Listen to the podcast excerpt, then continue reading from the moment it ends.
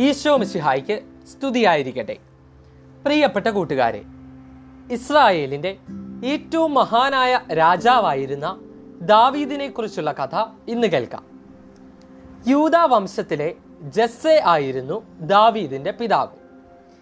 ഈശോ ജനിച്ച ബെത്ലഹേം എന്ന പട്ടണമായിരുന്നു ദാവീദിന്റെ ജന്മദേശം.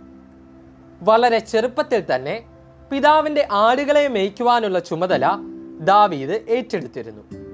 വളരെ ശക്തനും ധീരനുമായിരുന്ന ദാവീദ് തന്റെ പിതാവിന്റെ ആടുകളെ ആക്രമിക്കുവാൻ എത്തിയിരുന്ന കരടിയെയും സിംഹത്തെയുമൊക്കെ എതിരിട്ട് നശിപ്പിക്കുമായിരുന്നു. അക്കാലത്ത് ഇസ്രായേൽക്കാരും ഫിലിസ്തീനുമായി വലിയ ഒരു യുദ്ധമുണ്ടായി.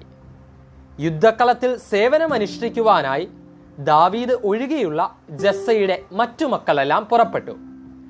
ഒരിക്കൽ ജസ്സെ ദാവീദിനെ വിളിച്ചിട്ട് യുദ്ധക്കളത്തിലായിരിക്കുന്ന തന്റെ മക്കളുടെ ക്ഷേമം അന്വേഷിക്കുവാനായി സൈനിക താവളത്തിലേക്ക് പോകുവാൻ ആവശ്യപ്പെട്ടു.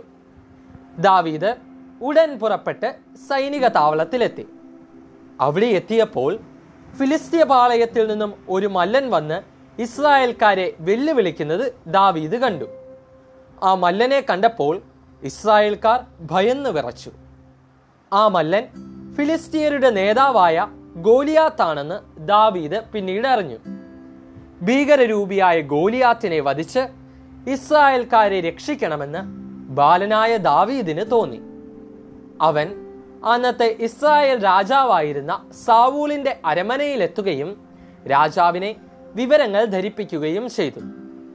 കേവലം ബാലനായ നീയാണോ മല്ലനായ ഗോലിയാത്തിനെ കൊല്ലുവാൻ പോകുന്നത് എന്ന് പറഞ്ഞ് ദാവീദിനെ സാവൂൽ നിസ്സാരവൽക്കരിക്കുവാൻ ശ്രമിച്ചുവെങ്കിലും ദാവീദിന്റെ നിശ്ചയദാർഢ്യത്തിന് മുന്നിൽ സാവൂലിന് കീഴടങ്ങേണ്ടി വന്നു.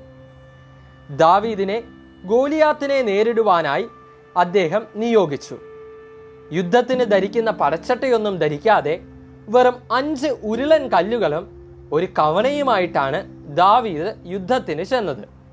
ഒരു കവണയുമായി തന്റെ പക്കലേക്ക് വരുന്ന ദാവീദിനെ ഗോലിയാത്ത് പരിഹസിച്ചു. എന്നാൽ ദാവീദ് തന്റെ ദൈവത്തോട് പ്രാർത്ഥിച്ചുകൊണ്ട് കവണയിൽ കല്ലുവെച്ച് തെറ്റി. കല്ല് വന്ന് കൊണ്ടത് ഗോലിയാത്തിന്റെ നെറ്റിയിലായിരുന്നു. ഗോലിയാത്ത് ഒരു വലിയ മല പോലെ മറിഞ്ഞു വീണു. ഉടനെ ദാവീദ് ഗോലിയാത്തിന്റെ അരയിലുണ്ടായിരുന്ന വാളുകൊണ്ട് തന്നെ അവനെ വധിച്ചു. തങ്ങളുടെ നേതാവ് വധിക്കപ്പെട്ടെന്ന് കണ്ടപ്പോൾ ഫിലിസ്തീനെല്ലാം ഓടി ഒളിച്ചു പിന്നീട് കുറച്ച് നാളുകൾക്ക് ശേഷം ദാവീദ് ഇസ്രായേലിന്റെ രാജാവാകുകയും ചെയ്തു. ബൈബിളിലെ ഏറ്റവും മനോഹരമായ പുസ്തകങ്ങളിൽ ഒന്നായ സങ്കീർത്തനം രചിച്ചത് ദാവീദാണെന്നാണ് കരുതപ്പെടുന്നത്.